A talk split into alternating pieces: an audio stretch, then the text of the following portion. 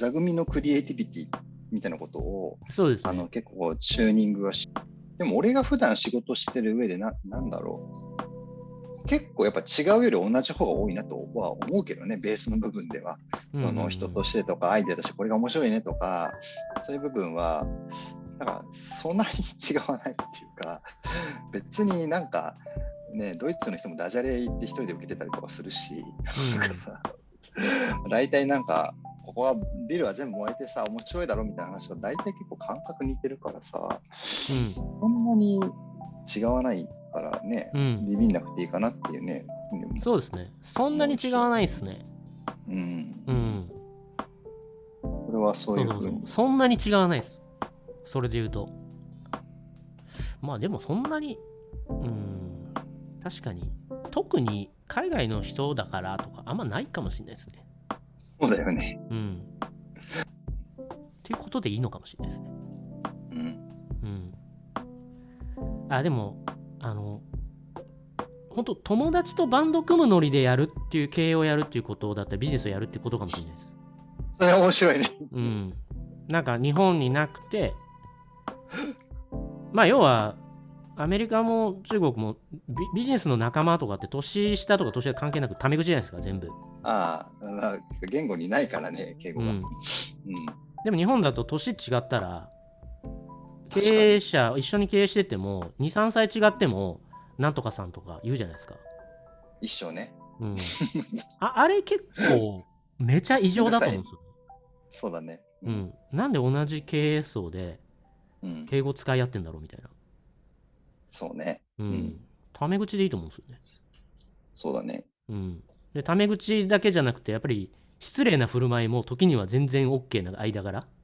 うん。うん。夜中でもガンガンなんか思いついたら電話してくるとか、怒ってくるとか、うん そういうことが許容できるチームかどうかってすごい大事な気がするんですよね。そうだね。うん。これは、ざっくり言うと、年上の、日本人で言うと年上である場合だよね。自分がほら、年下だったらさ、まあ両方か、まあ、両方気使う場合あるもんね。うん、あと同い年でもなんて言うんだろう、自分の家の掃除任せるとか、そういうのって、うんうんうんなんかまあプライベートと あれとの差で、でも友達だったらやるじゃないですか。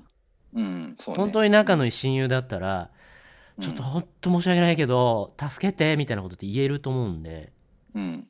そういうふうに慣れてるチームかどうかの差は大きい気がしますね。で、日本の場合は、い極端にそういうチームは少ないと思います、経営層で。確かにね。海外めっちゃ多いですよ、本当アジアのチームとか、むちゃくちゃ仲いいですからね。そのバンド乗りで経営する、バンド乗りで。です。はい。うん。あの、ベッシュの友達でもさ、バンドから会社やってる人たちいたよね。あ、そうです。います、います、います。日本だけど、あれ素晴らしいチームで、うん結構売れ、ね、商品売れ上場しまましたよ、去年。あ、おめでとうございますね。もう、ま、バンバンね、テレビ CM やってるしね。やってますね。ハードコアバンドから仲間たちで作ったチームが上場会社になっている。それしたらさ、ドラマとか映画になるよね。うん、でもそういうのが割と本質な気もすんな、みたいな。するよね。うん。そのグルーヴ感を共有できて、うんやっぱりね、あの、まあ、喧嘩もちゃんとできてとかね、うんそれがあるよっていう、やっぱ辛い時もね、それだったらちゃんと言い合えるしとか、役割分担も結構ね、バンドみたいに、バンドは明確ね、楽器が違うとかね。絶対にパートがあるから、うん、そうなるうん。し、そうだよな、バンドとかお笑いとか近いかな。サッカーとかあのスポーツだと、どうしてもうん。勝ち方がしもう試合に勝つっていう1パターンしかないんですけど、うん。音楽って勝ち方ってそそれぞれじゃないですかそのチームそれぞれだねうん別に売れることだけじゃないかもしれないし自分たちならではのスタイルっていうことで、ある程度これぐらい稼げばいいいいよねっていうような納得の仕方もあるし、そうだね。うんそうだからまあそういう考え方はいいんだろうなうん。そうだね。経営のね、その、国際、まあ、それがさ、なんていうの、途中まではその方が成功率高いかもしれないけど、やっぱり日本のやり方を世界に広めたいみたいな話にさ、まあ、どうしてもなっちゃううんもんね。やっぱりね、ボードメンバーがね、やっぱり日本の人ばっかりだとね。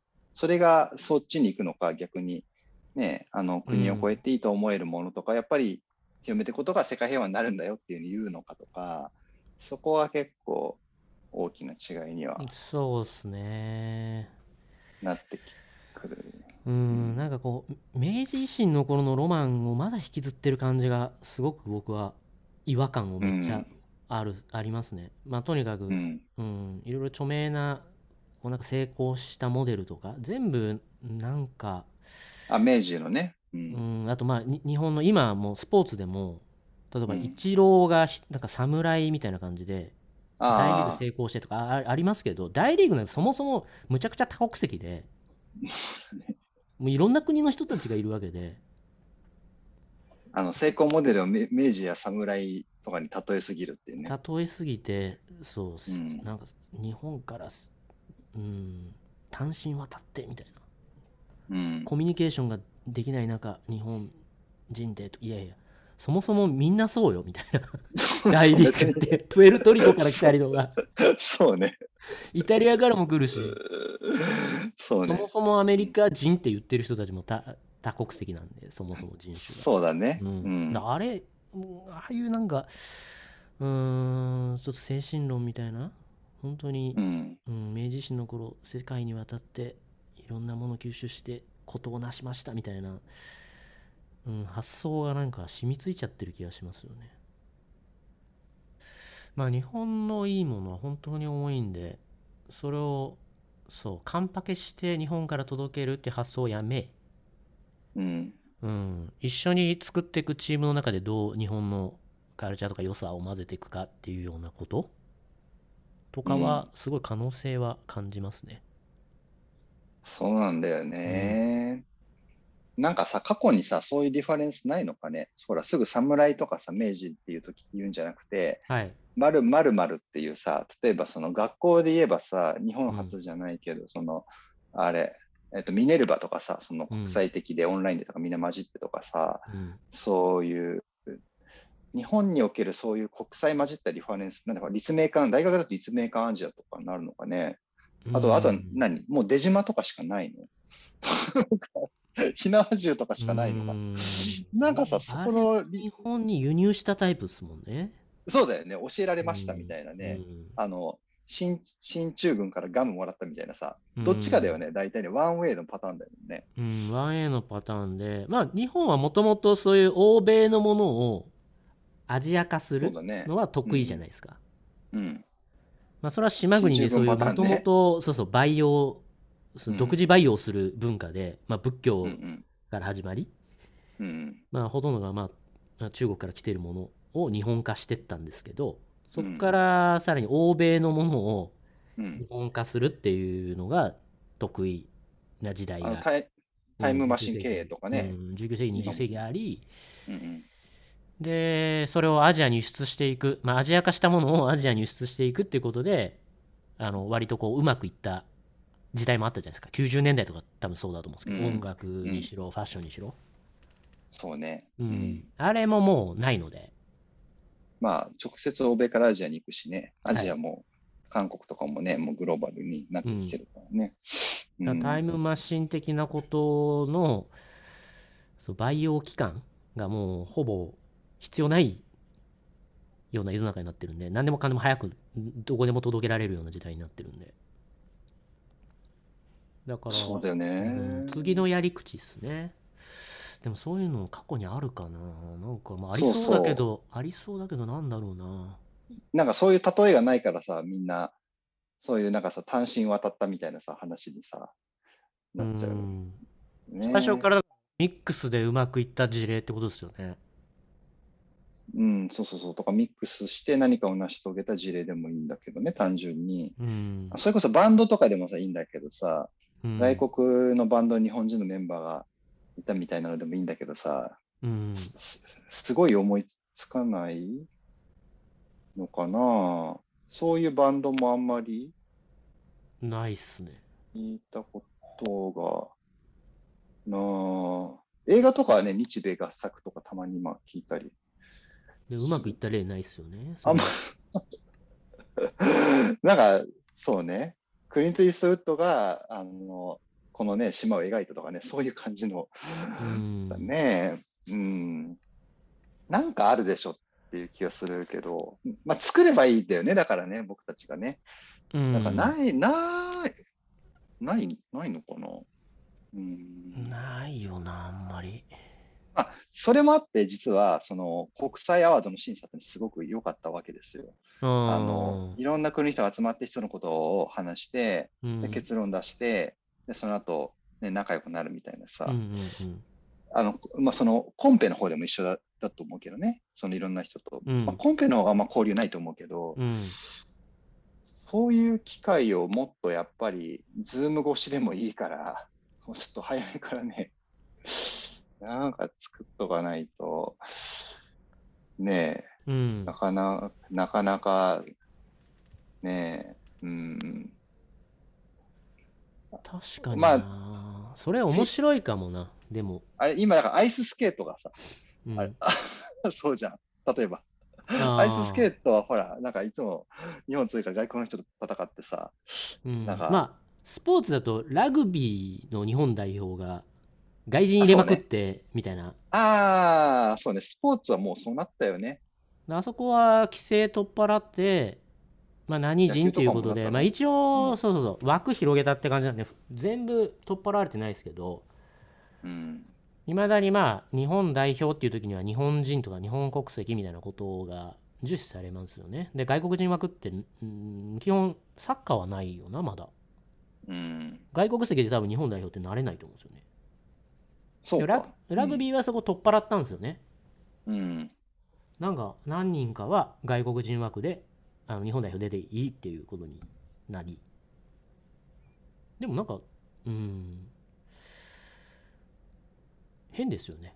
日本代表日本国、日本国籍じゃないとダメっていうのめっちゃ変な気がする。うん。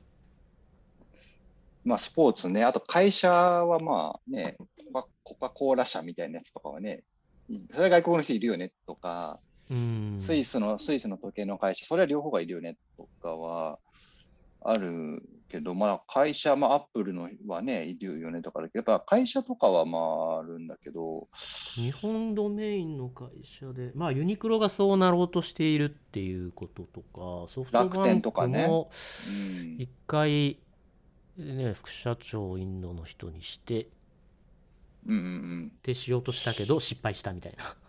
うん。うん。そうだよね。うん、まあでもだからなんあかな作るうん。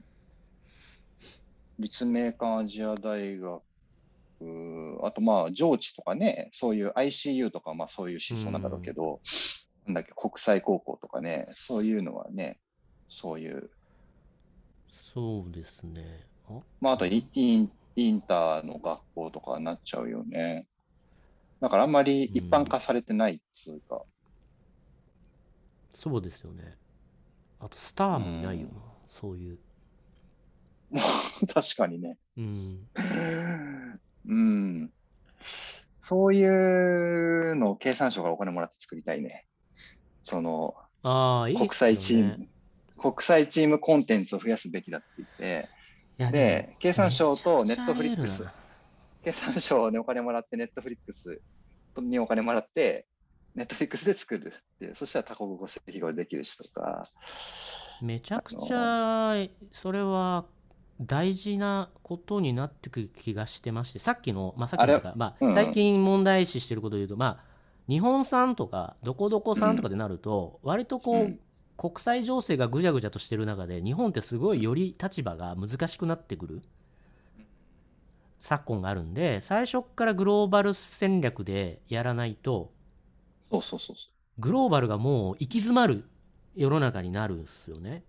だからうん日本の技術が日本のそういういいものをグローバル化していく視点で言うとゼロからどうそのチームをデザインするかがすごく大事なのでそういうものをうまく設計できるようなチームビルディングできるようなことを後押ししませんかっていうことをまあ行政主導とか、まあそう官民両方でそこを盛り上げていくっていうのはとっても大事なテーマな気がする。う。そうだよね。あの、戦隊ものとかさ、新しいもの好きじゃん。うんああれがさ、なんかうん、11カ国ぐらいになってるなってるとかさ。そうですよね。なんか表現があのセンシティブそうな気もするけど。でいやでもなんかアニメコンテンツ作るとしても、そうやっぱりそうそう多国籍で最初からやってどういう脚本がありえるのかっていうことを設計するってめっちゃ大事じゃないですかそうだね。うん。日本のアニメって大体エロで引っかかるんで、そうだよね。うん、カートゥーンネットワーク載せれないでしょっていう そうそうね。政治的なメッセージがねどうとかバイオレンスよりエロが一番問題になりますよねそうね。あの、静香ちゃんみたいな、ね、お風呂入ってるみたいなこととかね、うん。あるし。うん。胸のなんかちょっといやらしいアップが映るとかってもうエヴァンゲリオン見ててもこの前の新エヴァンゲリオン。自然にもう入ってきちゃってて誰もなんか違和感覚えないんですけどあれ 海外の人が見るとすごくセクシャルに見えるらしいんで。ああ、もううんだって、スルーするぐらいね、もそう。う漫画の校長表現が普通になってるもんな。なんか昔はね多少アニメに対して世の中的な敬遠があったのってちょっとそういう要素があ含まれてるから、う。うんん、あの見にくいなっていうのはあったと思うんですけど日本はもうね当たり前だからそこの表現はうん。まあ子育て上はね、ポケモンは結構頑張ってる。あのそうですよねポケモンとかああいううん子供、まあいわゆる子供向けうんはありだけど、うん。うん、やっぱ大人向けでありそういうまあまあ難しいよな、まあ、ちょっとアニメは難しいな。ポケモンあとディズニーとかにやっぱなっちゃうよね。外国のになっちゃうよね。でもでもディズニーってピクサーってね、表現は全然クリーンだけどテーマってめっちゃ大人向けじゃないですか。あの、ジョン・ララセターがセクハラでいなくなった後、結構難しい会社になっちゃったよね。めっちゃおもろいですよ。この前の僕あの年末の、あえっとなんだっけ？えっとあ、あ俺見てないんだよね。れ超おもろい。本当？あの、はい。基本的にはピピクサーのやつ、あの、あだいぶ好きだけど、インサイドアウトとか、ああいうのも。あインサイドヘッッド。あそうか。うん。放題がインサイドヘッド。ド。どっちかな？うん、そうそうそう。ああいうのもすごい好きだね。うん。めちゃくちゃ面白かったですね。うん。ディズニープラスでしかやってないですけど、うん。うん。まあ、そこのチャレンジはあるな、そうそう。意外とさ、ピクサーで働いてる日本のさ、エンジニアとかもいるんだよ。うんだけどさ、そうそう、うん。超すごい人がいてさ、うん。働いてたりしたんだけどさ、うん。意外とね、知られてないし。うん。そうですよね。あ美術系はいますよね。あの美美術の人たち。メメイクアップアーティストも今トップの人ってハリウッドで日本人ですもんねなんだっけあ、なんかいるよね。うん、はいいるよね。アカデミー賞割とノミネートしたりとか取ったりしてる人でだかうんうんうん。そうなんだよね。うんうん。らそこもやっぱり日本のお家芸的な部分がやっぱ生かされている、うんうんうんうんだからそれをちゃんと日本からも仕掛けていけるようなことがあるといいですよね。うん。そうだね。うんまあ、そういうの確かにでも、お金集めてね、コンテンツ作る